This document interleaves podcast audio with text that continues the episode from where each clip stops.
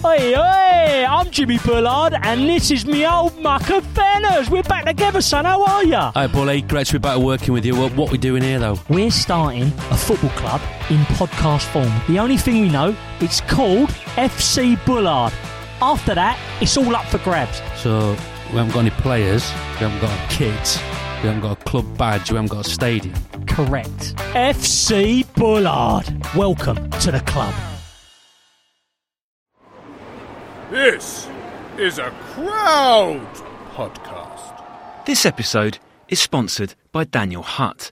Daniel has done karaoke twice and went for Elton John's Your Song and David Bowie's Space Oddity. To be more like Daniel, go to patreon.com and search for Joe Marler Show and grow the show. You're listening to The Marler Show. It isn't on the radio, it's a podcast, fool. You listen anywhere you go. The Joe Marler Show. Hello, ladies and gentlemen. We are gathered here today to welcome you to our show. I'm Joe Marler, and this is Tom Fordyce. Hello. Joe, you sounded spookily like some sort of man of the cloth. Like, Yeah.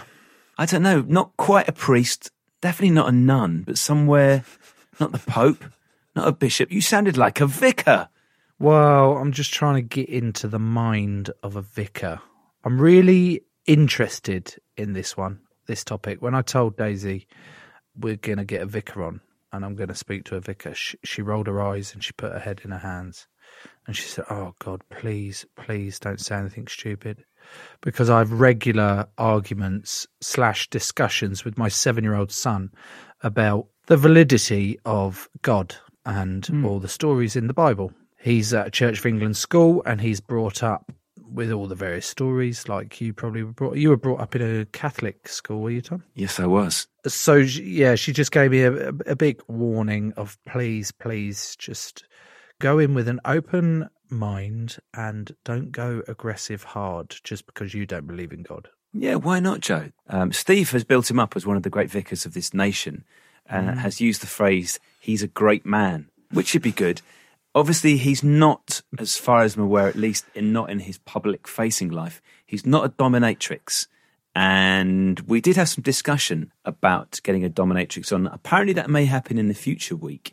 In the meantime, Joe, I think we should both take pride from the fact that this is surely the only podcast out of the 1.2 billion podcasts currently being made that could feature a tree surgeon, a vicar, and a dominatrix. Wow, we are breaking ground. Is that even the same? No, are we? Are we breaking the ground? Why does breaking the ground? So, why is being groundbreaking so impressive? All these sayings, it's like the bullshit. Did we ever get anyone to come back to us with ball of shit and or horse shit? That was the other one. Why is it? Why is it bullshit or horse shit or or crock of shit? Let's not get into shit again. Let's go back to the groundbreaking things. We are groundbreakers. We are pioneers. They they say that we're the we're the Mark Twains of the two twenties. Do we say the twenties? Because Well, I think you're allowed to reuse it on the basis that there aren't that many people who were familiar with the 1920s who will also be around in the these 20s. we start it now. We start using the twenties. We just reuse it. Do you think, Joe, at any point, as lockdown continues hopefully to be eased, we could get our three guests, as discussed there, in one room? Because I would love to be around the same table in a pub, mainly as you, but also a tree surgeon, a vicar, and a dominatrix. We'll have to ask when we do get one on whether dominatrix can dress up as a vicar with with a chainsaw. That's the kinkiest dominatrix session I want to get amongst. That's that's what I'm doing this show for, really. And I would like to think that if we were to get Vicar Tree Surgeon and Dominatrix around a table in a pub, they could find common ground. Let's say conversation had got a little bit stilted. Like I've popped a bar to get the drinks. A bit of a silence has fallen around the table, and you're looking at the tree surgeon. Gareth is scratching his beard. The vicar is looking at his feet, and the dominatrix is doing whatever dominatrixes do. How are you breaking the ice in that scenario? I'd probably fart. And see which one breaks first. Do you know what I mean? See see how they judge me, and then sort of go semi aggressive. Be like, oh, what you two don't fart, do you? Oh, what just because you're like a a preacher of the Lord, you don't like have these puffs come out your butthole, and you, you dominatrix, of course you like farting. You like. I don't know what I'd do. Oh, I'd just get bright red. Oh. I've just come back from the bar and I'm holding a tray. I've got five drinks and I've got an array of bar snacks. I've got three different flavors of Christmas and peanuts. And I come back to find you. You're shouting at our three guests about about breaking wind. I love how you've resorted to calling it breaking wind. That's so middle class. you've changed. And I, it, what amazes me is we've been doing this six months now. this is where we're at. This is where we're at. We should be a well oiled machine. We are sat fucking not in person, which pisses me off, uh, but you know, needs must. We're sat talking to each other about the potential of a dominatrix farting in front of a vicar and them arguing about it with a bloke with a chainsaw at a bar. This is not where I saw this show going, but I love it nonetheless. But there is good news, Joe. There's new merchandise. There is new merch available at joemarler.co.uk forward slash shop. And that merch, Joe, is some charming mugs and some absolutely rakish t shirts. Why not treat yourself for our sixth month anniversary? Oh, I'm so glad you brought up the merchandise, Tom, especially pleasing when you used merch instead of merchandise, which is a bit weird. And in case you can't tell, I'm not over the moon by the merchandise because I don't like the idea of my face being on a mug and a t shirt and for people to buy it. It's weird. Moving on from the subject of mugs, Joe, as the weather gets warmer and the evenings get lighter, we are, of course, in barbecue season. Not particularly exciting for those of us like myself who don't eat meat, but for you, it's big news. Two questions. Number one, top meat. Second question, top of preparing said meat for the barbecue. Baby back, baby back, baby back. Ribs. Um, I'm a rib man. I love slow cooking ribs on my Kamado Joe. That is a plug. It's my favourite bit of kit. I can't stop cooking shit out on it. Is it powered by gas or is it powered by some other form of fuel? No, it's powered by the, the charcoal version of fuel. I'm glad you said that. Look, I know there are people who claim that it's barbecuing if you do it outside, but it's basically a cooker that just happens to be outside. The fact you said charcoal warms my heart. Yes, and it would also warm the meat, uh, which is a very bad joke. But I'm a rib man. I like my ribs. I like the slow cooked spare ribs, baby back ribs, just off the bone, melt in your mouth. Ush. And I know this isn't sending blood to various places in your body because you're not a big meat fan. However, I do cook a very nice prawn, mm. prawn skewers. Uh, yeah. I've cooked a lovely bit of salmon on there, salmon, uh, for my wife, um, if that tickles your fancy. Yeah, very much. What sort of? I know this is a stupid question, but it's been so long since I partook of flesh. Where where are the ribs from? What animal are the ribs from? Pork. They're from the pork. I got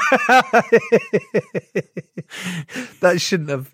What am I laughing for? It, that sounds bad now. I said, yeah, they're, they're from the pork. They're from they're pork ribs.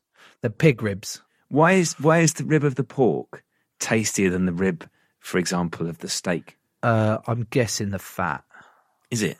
Yeah, you render the fat. I'm not a barbecue expert, but you render the fat more with a pig because got a little bit more to it. Do you know what I mean? Oh, same with if I was going for a steak, I'd always go for a ribeye. Oh my god, I love the fat that marbles through it. I'm sorry if we've lost any vegan listeners or vegetarian listeners. I am sorry, but I can't help it. If it makes any difference to you, my wife is a vegetarian. Does that balance things out, sort of? It does, Joe, perfectly. And I continue to dream of the day when our friendship slash work relationship has developed to the point where, without any need for me and Steve to fish for it, then you just throw out an invitation to one of these extraordinary barbecues over your charcoal flames, and we can gather round and uh, you can do me some halloumi and prawns on skewers. That would be a lovely touch. But I guess even by saying that, I have fished for the invitation. Your your relentless attempt at these horrible dad jokes week in, week out keep me going. They keep me going. I love it so hard. I love how bad they are, but I love because they're so bad. I love it. Well, look, Joe, I've got even more good news. You'll remember very fondly, as I do, BJ Edwards, who was our guest from the About Being Blind episode. One of my favourite episodes. That BJ is an absolute legend. So BJ has got a new book out. He has written a novel. It's called The Devil's Shadow. I'm told, Joe, it's a fast paced supernatural thriller. Would you like the synopsis? I do want the synopsis, but I'm going to read it out, Tom, and I'm going to read it out off the cuff. I haven't read it yet, so here we go. In a vault beneath the Mediterranean Sea, a creature from myth and folklore sleeps. Government agents. The fucking duff. That's not in it, but I've misread uh, it.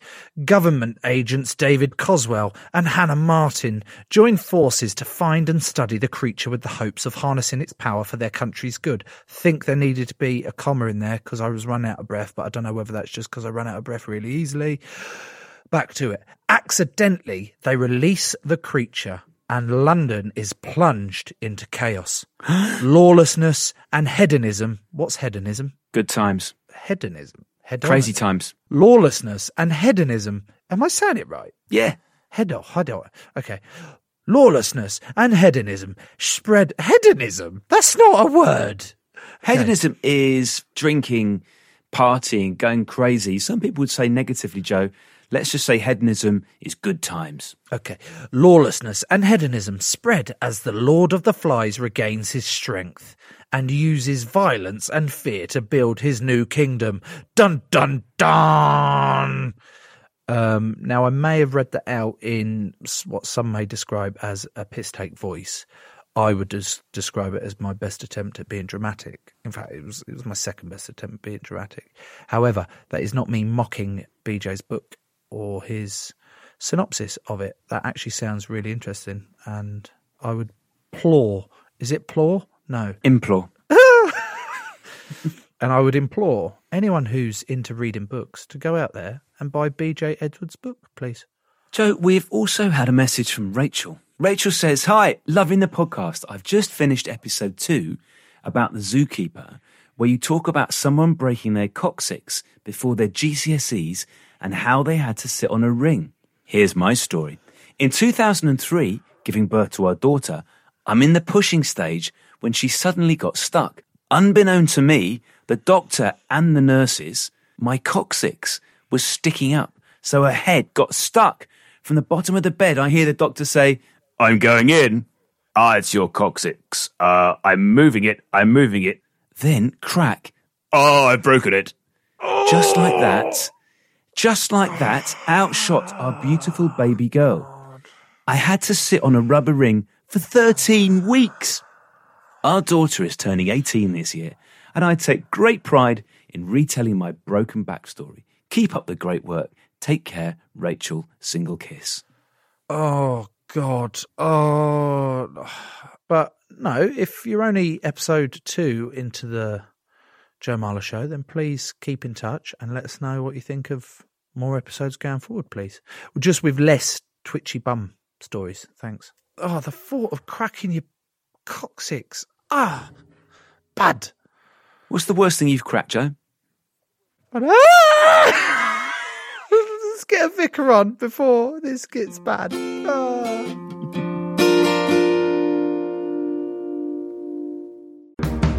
Shrink the Box is back for a brand new season. This is the podcast where we put our favorite fictional TV characters into therapy. Join me, Ben Bailey Smith, and our brand new psychotherapist, Namone Metaxas. Hi, Ben. Yes, this season we're going to be putting the likes of Tommy from Peaky Blinders, Cersei from Game of Thrones on the couch to learn why their behaviour creates so much drama. So make sure you press the follow button to get new episodes as soon as they land on Apple Podcasts, Spotify, Amazon Music, or wherever you get your podcasts. Shrink the Box is a Sony Music Entertainment original podcast.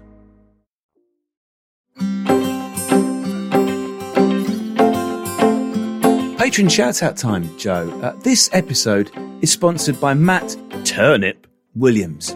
Matt's favourite vegetable is, guess what? The turnip. And his duvet is a 4.5 tog. We're also sponsored by Dave Southworth, whose star sign is Libra. And Elliot, he always phones home. Matthews. A few more official sponsors. Hello to Charlotte Watts, Ollie Soundy, and Josh Buckley. I loved it when you sang Hallelujah. All is fair in love and war. It's Matthew Fairs. And we're also sponsored by Benners. Peter Bennett. Thank you, Benners. To be more like Peter, Matthew, Josh, Ollie, Charlotte, Dave, and Matt, go to patreon.com forward slash Joe Marler Show and grow the show. you got to grow the show for us, please. Today, our guest is a vicar and he's a listener to the show. Oh no. Oh no. A vicar listens to this show. This oh, I've got to be very careful what I say here. Hello, Tim Sudworth. How are you? I'm good, thank you. You know there's swear words in the Bible, don't you? Fuck off. Where where okay, we'll get we'll get on to that. That's not one of them. no, there is. We just don't translate them as such. Can I start off with a very obvious question? But when Steve told us you were coming on, um, my first thought was, you have possibly the most vicar name I have ever heard. Have I? What what do you mean? I just think it's a great name for a vicar. I mean, nobody calls me Father Tim. They just call me Tim. Oh yeah, people call you father, don't they? You're a father. Are you an actual father as well? I, I'm an actual father of four kids, Yeah. but um, people do to try and wind me up, kind of call me Father Tim. They, it's almost like a joke because I don't wear my dog collar that often, You've got an Iron Maiden t-shirt on.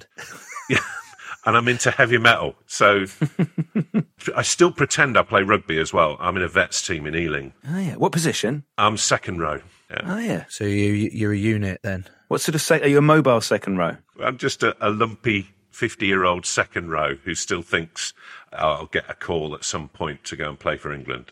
Well, mate, stranger things have happened. There's lots of imposters that have played for England over the over the years. Yeah. Not mentioning any names, but there's No, definitely a chance. None at all. I need to just clarify some stuff here because Mm-hmm. you're a listener to the show, so you might have heard that I've got some trust issues, particularly with Tom and Steve. Now you've you've turned up, you've got an Iron Maiden Mm-hmm. t-shirt on. You look pretty stereotypically nails, you know, shaved head, pretty hard. You've told me you've got four kids, therefore Yeah. you've done some things in order to make them and you play rugby. These things are starting to add up as if to be like you're not a real vicar, and we've just gone. We're going to get Tim in to act like a vicar and pretend thingy. So you're a legit vicar. I'm a legit vicar. I was thinking this might come up, and uh, I've got two things. The first one probably wouldn't illustrate the fact I'm a vicar. That's my dog collar, uh, which is basically a bit of plastic on a bit of elastic. Uh, but the second thing, I will just go here, is I, I've got my cassock.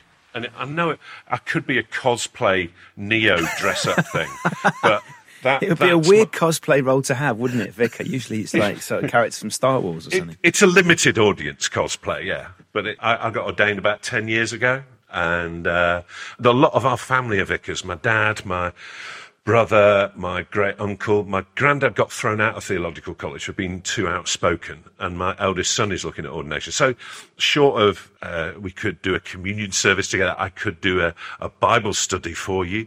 I couldn't really prove it. You've got an Iron Maiden t-shirt on. You said you're into heavy metal. we like to show ourselves as being more kind of folk rock kind of stuff rather than the kind of hymn, what people would see as a hymn sandwich.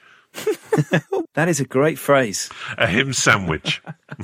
him, somebody talks. Him, somebody talks. Him, somebody talks. All go home. Tim, can you just hold your dog collar up to your. Ah, okay. So what we can see is it's just black elastic. It is, and I mean that I did that myself because the the normal kind of dog collar does tie at the back and has got like a press stud on it, and the the vicar shirts are really horrible to wear. So basically, when I do wear it, I just wear a normal shirt you get from Marks and Spencers or something. I've not got a small neck, and the uh, the designs of the clergy shirts are really uncomfortable. So. yeah. Is there a difference between the dog collar worn by a Catholic priest or a Methodist minister? There is a difference between a Catholic priest and a Church of England priest. I'm Church of England. But to all intents and purposes, the physical dog collar, it's the same. They get better colours, don't they, in the Catholic Church? As someone who's brought up in a, in a Catholic church and spent an awful lot of time going to church against his will to the age of 16, Yeah. they're very big on the spectacular colour scheme. They do like it, yeah. They do like the dressing up a lot, a lot more than, than us Anglicans. Although there are some Anglicans who do do a bit of dressing up. Catholics are like the biggest gang on earth, aren't they? They're like the real OCG. H is a Catholic priest sat on a Yeah. desk somewhere. Yeah. Um, I, I'd like to ask about self-flagellation. Is that something that still goes on? Who does self-flagellation? I just like saying self-flagellation. It's the type of thing that it will be definitely a Catholic practice, but it's a Catholic practice that probably is in left somewhere in history that only a few one or two people uh, are into nowadays. Basically, any of my knowledge of anything is based on films and TV, which is appalling, really. But I remember watching uh, the Da Vinci Code and Silas the Ghost. He would whip himself with this thing every night, and I'd be like, "What? I, I, that confuses the the hell out of me." The thinking behind it is that it, you're trying to control your carnal desires. And that's where it comes from. So that there was a an ancient church father who, whose name escapes me, so like a thousand years ago, who used to, when he had lustful thoughts, used to run and roll in nettles and sit naked. And he, that, and so that would be his way of dealing with his lustful desires that used to come to his mind at night. The difficult thing with that is we're assuming that in his era, he's obviously living in a rural environment. If if when I had a saucy thought in the middle of the day, I had to find some nettles to roll in, it, I mean, it'd take me for, for ages. I'd be running up and down the street in a state of undress and possibly arousal, looking for the nettles. I think it'd just be worse. I might as well just do the other thing that I'm not going to talk about. The other issue with that, though, Tom, is that these days people actually use nettles to do the act anyway, in- to do said act. I mean, I would actually usually, I would usually just come out with it and say masturbate or wank, but I feel really uncomfortable saying those words in front of the father here. Anyway, back to the matter in hand. Is there? can I ask a semi-serious question? Is there anything in the Bible which forbids the words that I now can't say because I'm also Masturbation. intimidated? Oh, Masturbation. Oh God! Oh, d- I don't know how I feel about the father saying that word. Don't make him say it. Um, there isn't as such. There's a spurious verse in the Old Testament that has been uh, used in the past where I can't remember the character's name who spilt his semen on the ground, and that is seen as a kind of a bad thing. But actually, uh, it's more to do with the kind of the thoughts that go with the practice rather than the act itself. Although it's, that's a bit like sort of having a cart without a donkey, isn't it? Like, how do you do the second thing without the thoughts? Oh, there you go. Yeah. So we've taken a side route here, Joe, haven't It we? is. Would you like to pick up, take us in a different direction?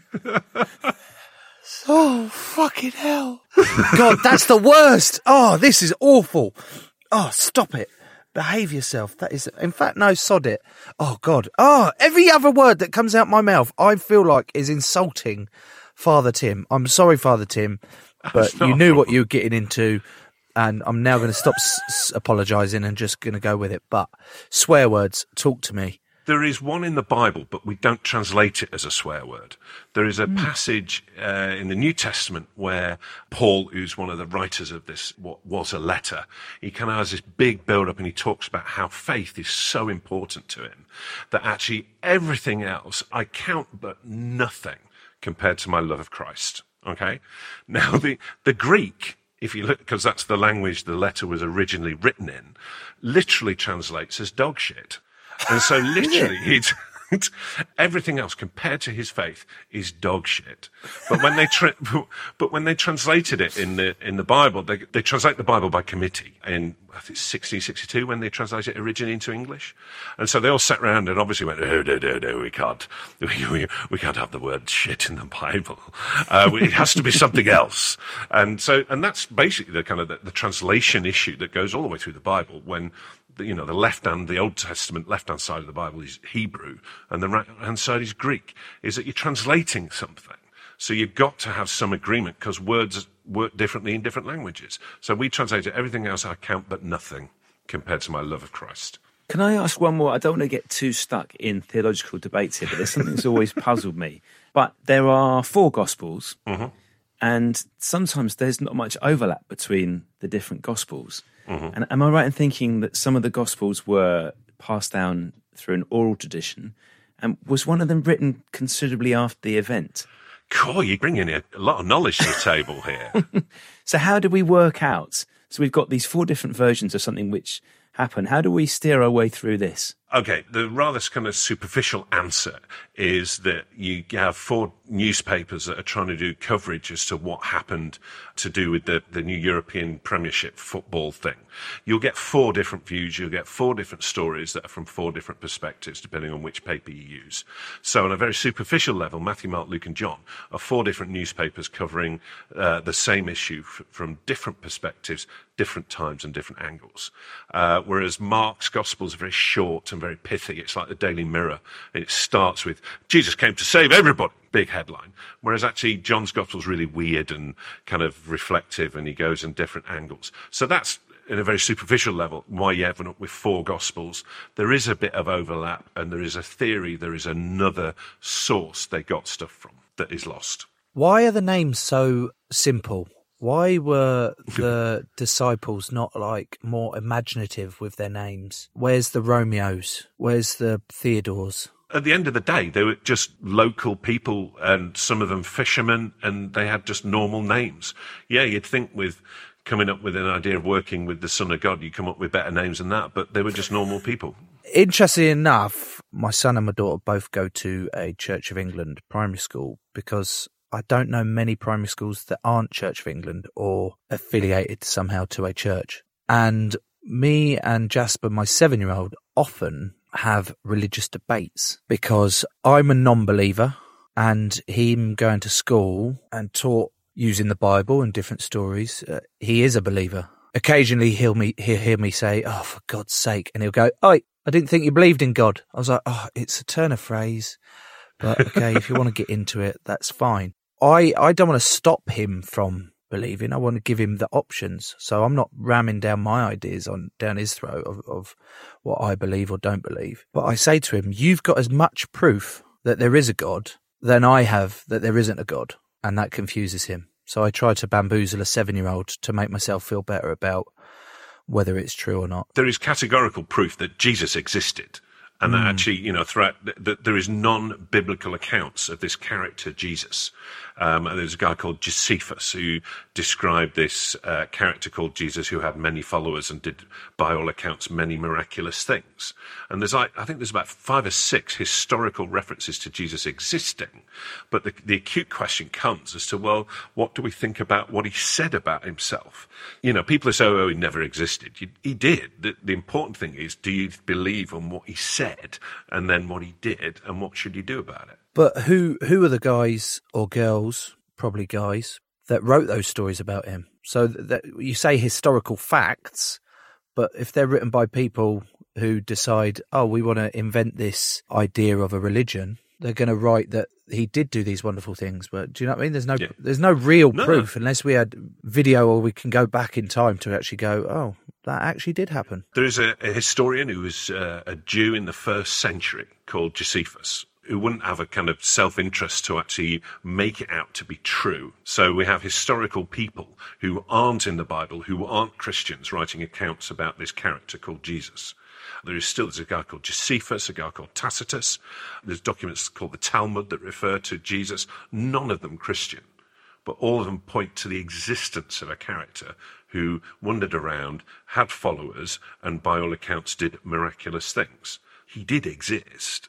Now, what did he say he did, and what do we think about the accounts that are in the Bible? Can you be a vicar and not believe in God? Um, I think technically you can, because you you get ordained. So you go to a cathedral and the, the the bishop lays hands on you and you get ordained. You could, te- I guess, have a crisis of faith and not then believe in God. That doesn't take away the fact that the bishop has ordained you. So it seems like I'm just playing with words, but I guess technically, yes, you could be a vicar that could doubt the existence of God. But then at the same time, surely you'd ask the question, well, why are you bothering? You know, go and get another job, teach RE or something. Sorry, that wasn't supposed to be derogatory to RE teachers, but No, I get it. Poor fucking RE teachers. But you could just lie through all your interview. Is there like interview processes? What's the pathway of? Did you start as a choir boy and work your way? What's the pathway bec- to becoming a vicar? Like, is it like a career that goes on to something else? Do you dream of being the Pope one day? the Pope is Catholic, as Oh the, bollocks! the See, this goes. is this this Ah. is how fucking stupid I am, and why any lord would be like, uh, even if he did believe, I don't want him to believe in me. Actually, I don't want him to be part of my godly army. He's a fucking idiot. Jesus loves you, Joe. It's just everybody else. Yeah. Do you have a career path? Uh, you could see it as a career path. The the interview process basically takes about a year and a half of lots of different one to ones and interviews, and then you go on a selection conference where you get more interviews, and then you get sent to train to be a vicar at a university. And so that takes about three years to do the training. It's a degree like any other. And then a trainee vicar is called a curate. And then you do three or four years training on the job. And then you get to run your own church after that. So it takes about seven years in total before you can run a church. I need to ask some semi-controversial questions, and What worse than about talking about masturbation? well, that's quite a good. It's quite a good route into it. But um, in the past, I have been known to publicly criticise another rugby figure for his views on homosexuals based on his religious views. Yep. And it's something I feel strongly about, something I feel passionate about as to what is the big deal with being gay? Why can't people be gay? Why didn't why doesn't the Lord like gays, basically?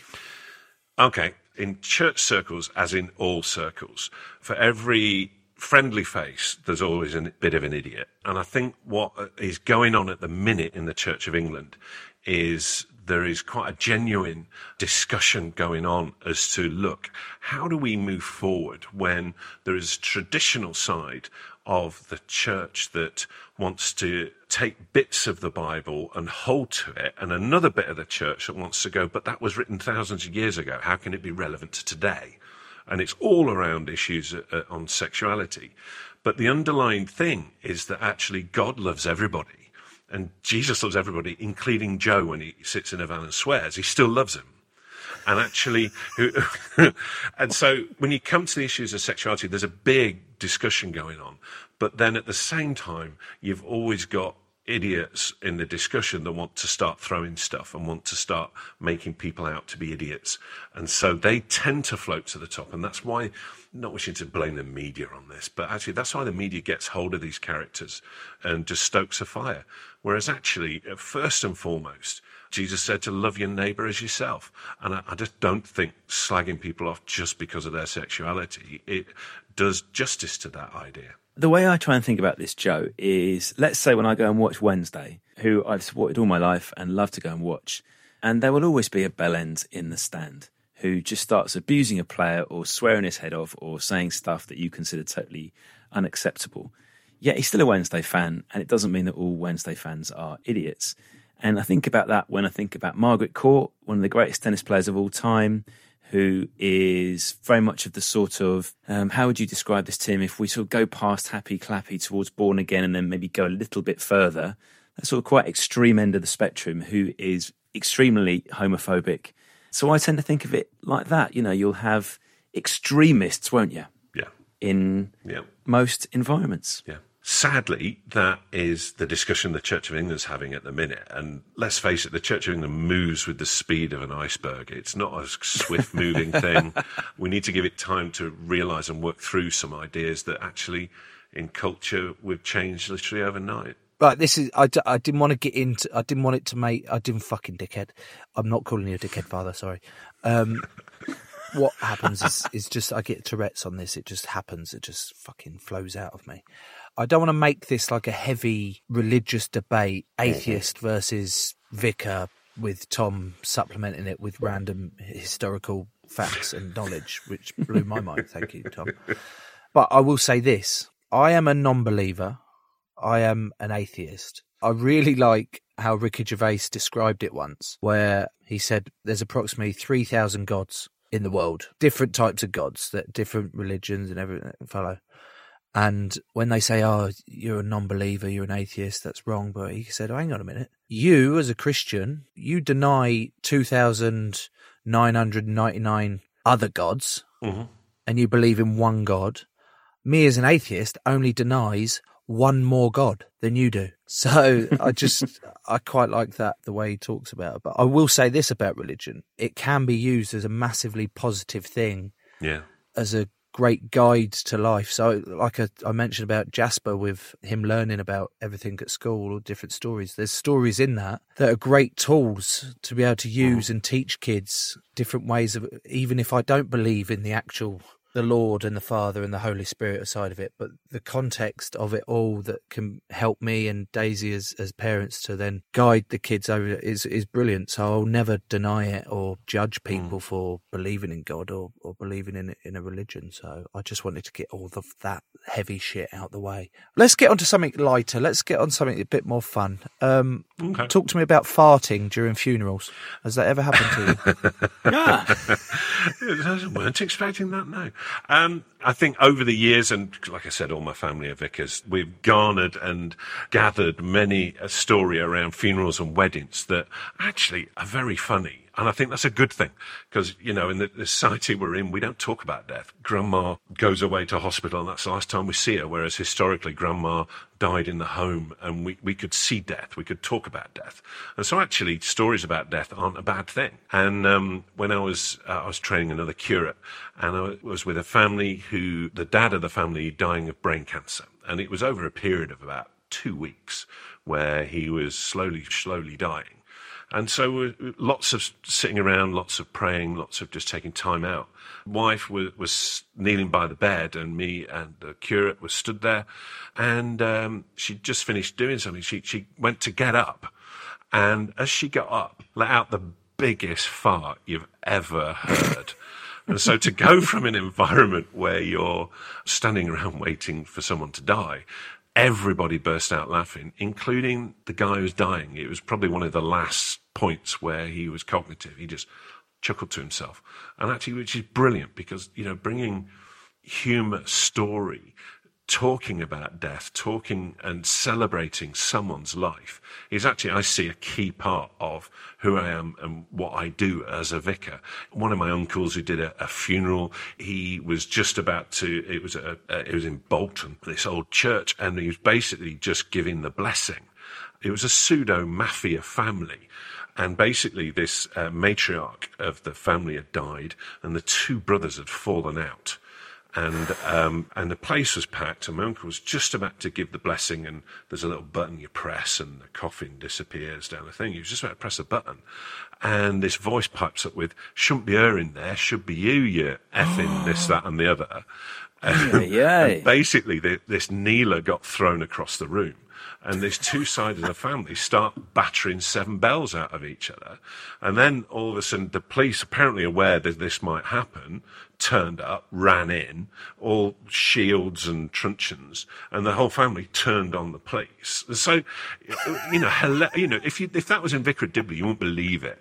But actually, you know, these, these situations are funny. We've had things happening at weddings that are funny. Let, let's talk about these things. Let's not hold back and talk about somebody who's gone off to another room. They've died. Let's celebrate their life. Let's remember them well. This is the spectacular thing about your job, I guess, Tim. You are at all these defining points in people's lives, whether mm. it's christenings or weddings or funerals. I guess several times a year you have conversations with engaged couples who would like to get married at your church. You know that they're not, probably not going to turn up at the church again, and they know they're not going to turn up at the church again. So, how do you just do that little dance where you pretend that it's not going to happen? well, I think I, I used to do the little dance where I pretended where it didn't happen until I went. If you do get invited to the reception as the vicar, you get put on the odd relatives table, which which is you know the the mad aunt and the the funny odd cousin, and so you get plonked on this table. And I, I was at one of these things and I was on the odd table and we were sat around and the conversation went that basically everybody around the table in some way had been hurt by the church and decided never to go again. And so I took the, I mean, it was tragically sad. And I took the opportunity just to apologize on behalf of the church for the behavior of some people. But then I came away thinking, actually, I want to do something different with weddings. I want it to be not just the thing you have to do before you go and get drunk at the reception. I want to make it a big celebration. I want to make it an event that they'll look back on and remember it well on the off chance that they might go, you know, if they have a crisis later on in life or if they have a kid and want to get baptized, that they'll come back again. And that relationship will be a good one and a strong one. Yeah, you've got this one wedding sermon that you say you churn out every time. that's that's your go-to. That's your specialty, is it? That's churn out. Um, the, the reality is, um, the reality is, you're saying the stuff my eldest is saying to me now because he's getting married this August. Shout out to Jake and Hannah because he's like, Dad, you're gonna have to write a new one. You know this, don't you? Um, and I don't churn it out. Basically, I start off with the idea that what has society got to say to us about love. And so I've got a track list of tragic songs that I then play through the church PA. And one of them is uh, Back for Good, take that. I guess it's time for you to give up. Bit of advice from, from Gary there. You've got to give up and uh, have a little patience. Oh, great bit of advice there for a potential couple getting married. And then uh, the JLS song, Everybody in Love, put your hands up. But what generally happens, because used to church, nobody puts their hands up and waves their hands in the air if they're in love. And so I stop the music and go, well, there's got to be two people here who's got to put their hands up. Let's play it again. And there was a, there was a, a basically an emo at a wedding that I was doing, and we got to the JLS bit. I went, "Come on, everybody, including the emo over there, put your hands up." And he's just sat there going, no! looking really miserable. Um, and then I bring it in with basically quoting a 1950s housewife's guide to be a good wife. And it, it's so sexist, it's outrageous. There's a line in it when when your husband comes back from work, put a bow in your hair and be a little gay. So, and, it, and basically, I conclude, really has society got not much to say? And so basically, I use three words in the Bible that are in Hebrew for love, which basically mean friendship love, intimate sexual love, and brotherly love and explore the idea that actually weddings is about juggling. And so my present to them, and I, I give them, uh, I get some really nice uh, juggling balls. And, uh, and I, it's all about balls in the end. And, and I give them as a present juggling balls because actually when, when it comes down to it, love is about juggling between those three different aspects of love. And then we, we, we send them on their way. And, and I want it to be a celebration. I want it to be more than just the functional thing that happens just before you go and get drunk.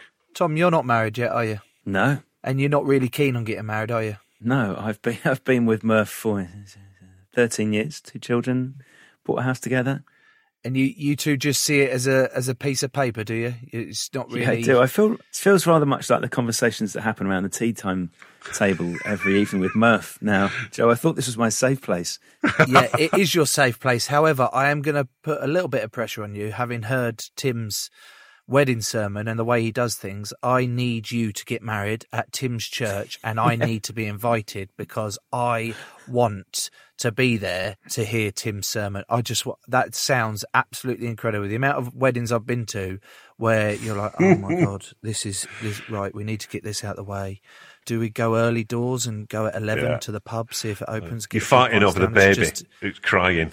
I'll take the baby out. It's all right. Yeah, everyone else just having a fag or something. Oh, aren't you meant to be in there? No, Christ, the, the vicar might as well be dead. Stood up there, he's fucking like ninety odd, and he's just boring the life out of everyone. He, he means well, but then you're like, oh, get it out of the way. We've got the.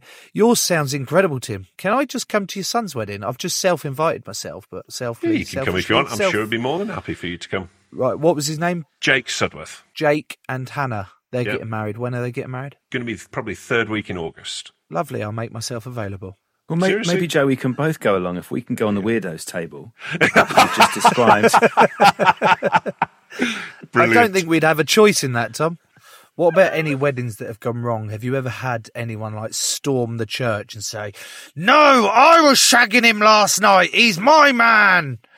Somebody uh, trying to be discreet somebody i know who's a vicar congratulated the bride on the day about being pregnant. Ooh. and she wasn't. Oh, and that was from the front of church. And, it, and i went so how did the rest of the wedding go? And this person went yeah quickly. So Oi, oi, oi. I was like nightmare What about the practicalities, Tim, of your job? So I know absolutely nothing about this. I've got questions like who pays your wages? How much do you get paid? Do you have set hours? it's a weird one because you, you, technically I don't have a job. I receive what is called a stipend, uh, which is my pay.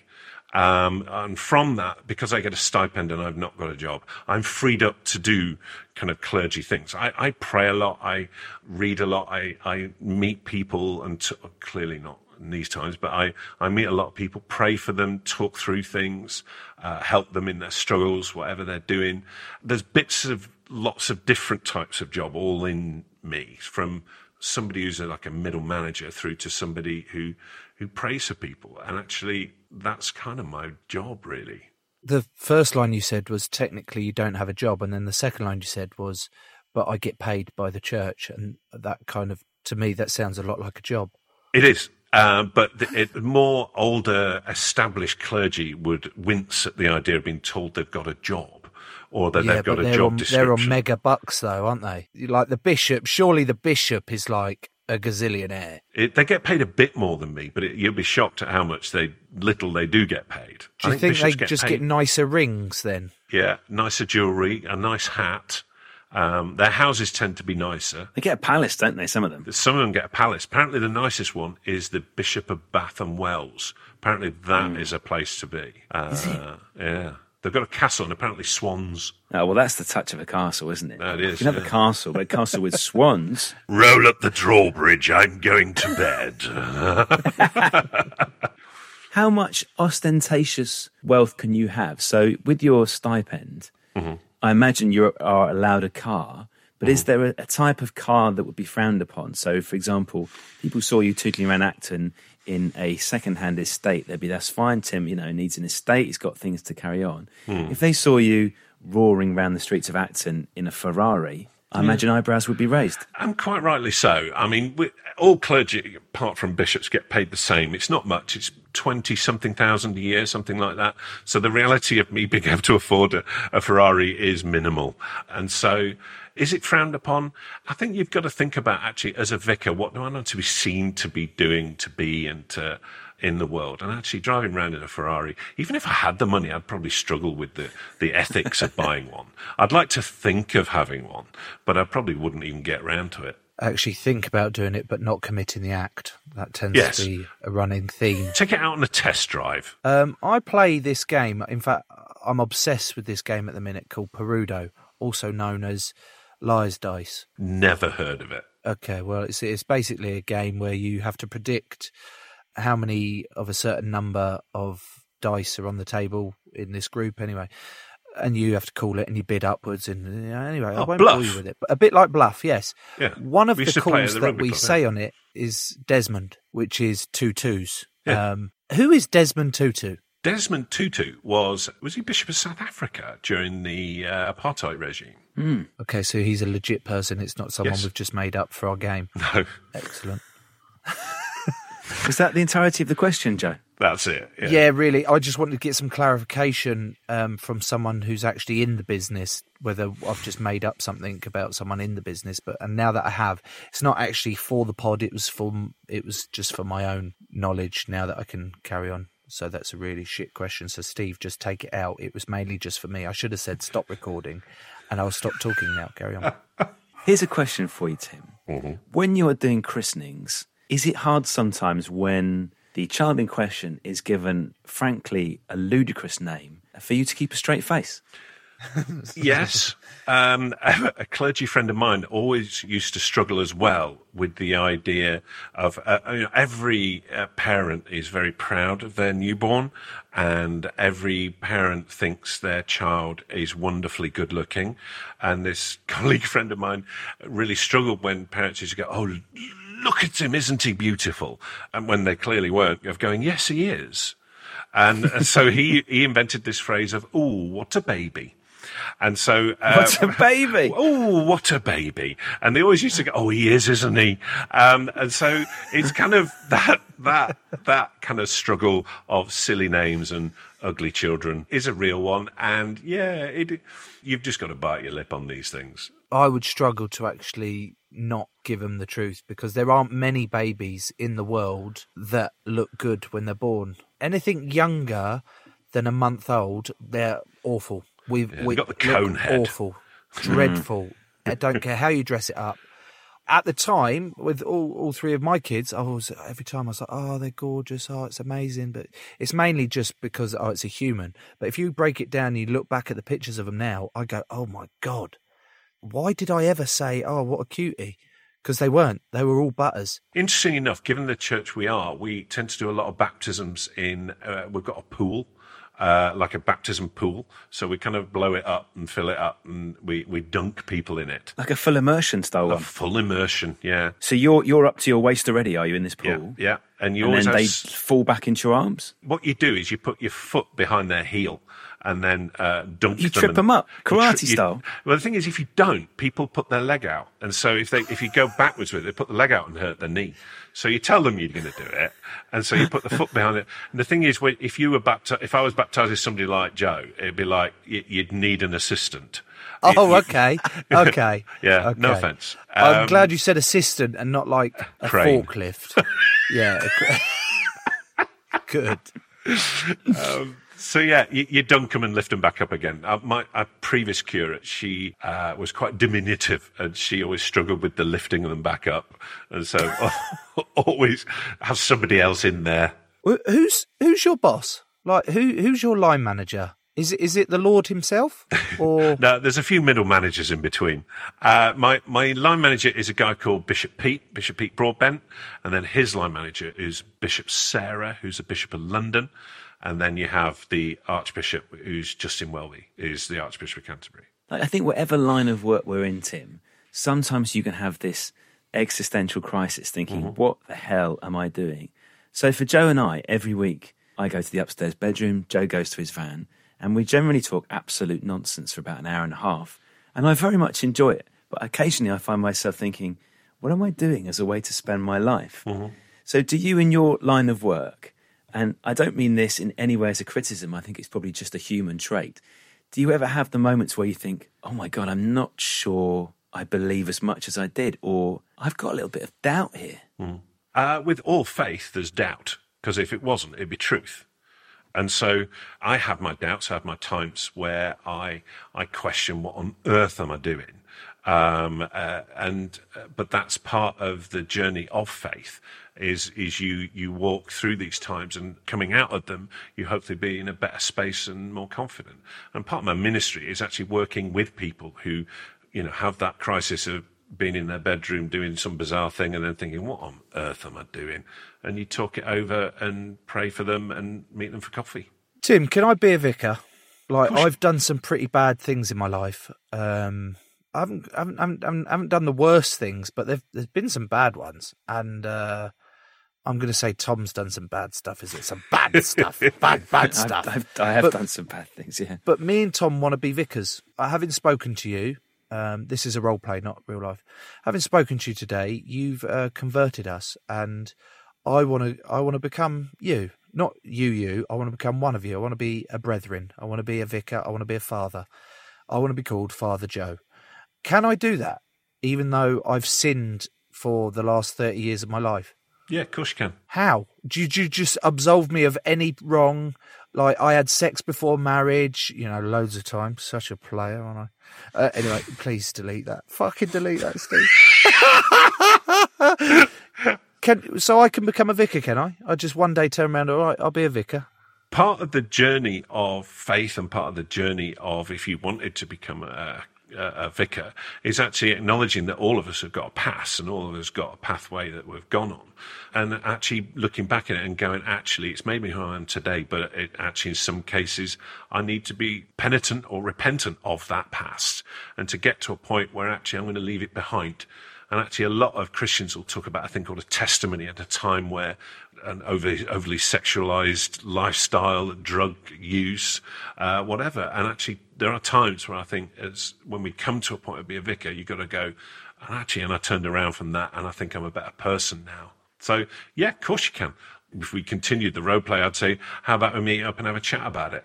The life after rugby dream continues. I've got one final request, Tim. I mm-hmm. know you have an excellent band mm-hmm. at your church. Yep. Um, as you know, I've been solely responsible for the jingles for this show mm-hmm. up to this point. I wonder, people say the devil's got the best tunes. I wonder if we can maybe prove that wrong and that you and your excellent band in the church could maybe come up with a fresh jingle for the Joe Marler show. I'm sure we can do that, definitely. I will have a word with our worship pastor. He will be absolutely over the moon at the idea. On Joe Marler's show.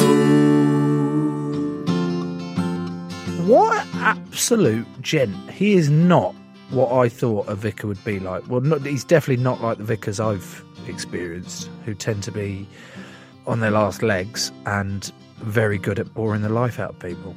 He was fun, young, Iron Maiden t shirt. Iron Maiden t-shirt, and uh, even even the spikier questions when I sort of questioned whether God was real and why the Bible doesn't like homosexuals. So I thought he came across really well. I enjoyed that one. I'm also intrigued to see, Joe, if he follows up on his promise for the church band to bring us a new jingle for the show. In my head, I might be getting slightly carried away and picturing like a massive gospel choir, like sort of 40 strong. I think you're getting carried away slightly, but uh, let's put the pressure on him and say publicly, so it's out there in the in the public sphere, that if he doesn't do a jingle for our show, he'll go to hell.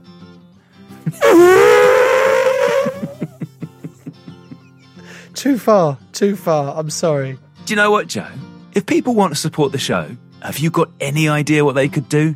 Oh, Tom, I could hazard a guess, but I'm not going to spoil it for you, so I'll let you continue. Get a load of this, Joe. They could search for Joe Marler Show on Patreon. There, they might find our latest documentary club, which is all about Diamonds on the soles of our shoes. Hoa, hoa. Diamonds on, diamonds on the soles of our shoes. It's all about Paul Simon and uh, his Graceland album. It's fantastic, actually. which I've now been banned from playing in the house because I've played it almost exclusively since we recorded Documentary Club. I can't stop playing Paul Simon and Paul Weller over and over and over. Oh, and I quite like a bit of Donny Hathaway as well. Oh, now we're talking. His his version of um, "He Ain't Heavy" is unbelievable. Honestly, it moved me to my soul. I would say that Donny Hathaway might be the greatest male singer of all time. Whoa! I know, I know. Well, well, that needs some feedback. Wow, Tom's put it out there. In the meantime, Joe, if anyone would like another podcast to listen to, let me recommend the Geraint Thomas Cycling Club, a podcast, Joe, so good it now has its own cycling jersey. Oh, it's got its own merch as well. How much are you charging for that? It is a very reasonable, bearing in mind it's made by Castelli, who is top end, top end, and it was sort of designed by Sir Paul Smith in a roundabout way. And also, the cycling jerseys are very, very expensive. It's £75, Joe, but it's beautiful, and I think it's worth every penny and indeed pound. Sorry, you seem you seem to have said the price really quickly, so I didn't really pick up on it. What what was the number you gave? Seven, 75. Seventy five pounds. Fucking hell, Tom! You can buy seven and a half Joe Marler show mugs. Yeah, I mean, I don't know if we do half mugs at the moment, but well, certainly, I, I, if you if, if you're listening to this, uh, then I will definitely do half a mug for you. if you pay seventy five pounds to buy seven and a half mugs, I will personally cut up a mug in half. Don't know how. I'll work it out. Probably Chisel. with this like. No, that would chip it, Tom. That's a stupid grinder. suggestion. It would probably no, it'd be like this jet of water that's so powerful that it cuts through it. I've seen it before. Anyway, please go to joemarler.co.uk forward slash shop. Sorry for interrupting that one, Tom. So it's not a problem. Um, would you like to know who is on our next episode? I would, and I would like you to tell me, please. Joe, it's a boxer. Ding ding!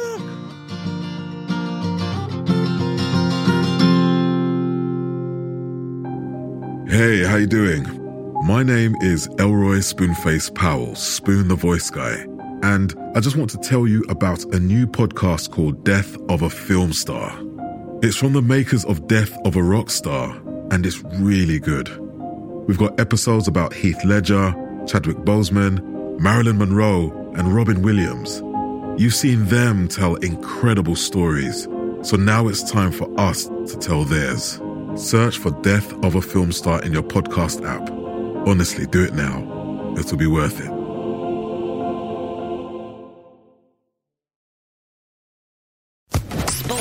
Podcast Network.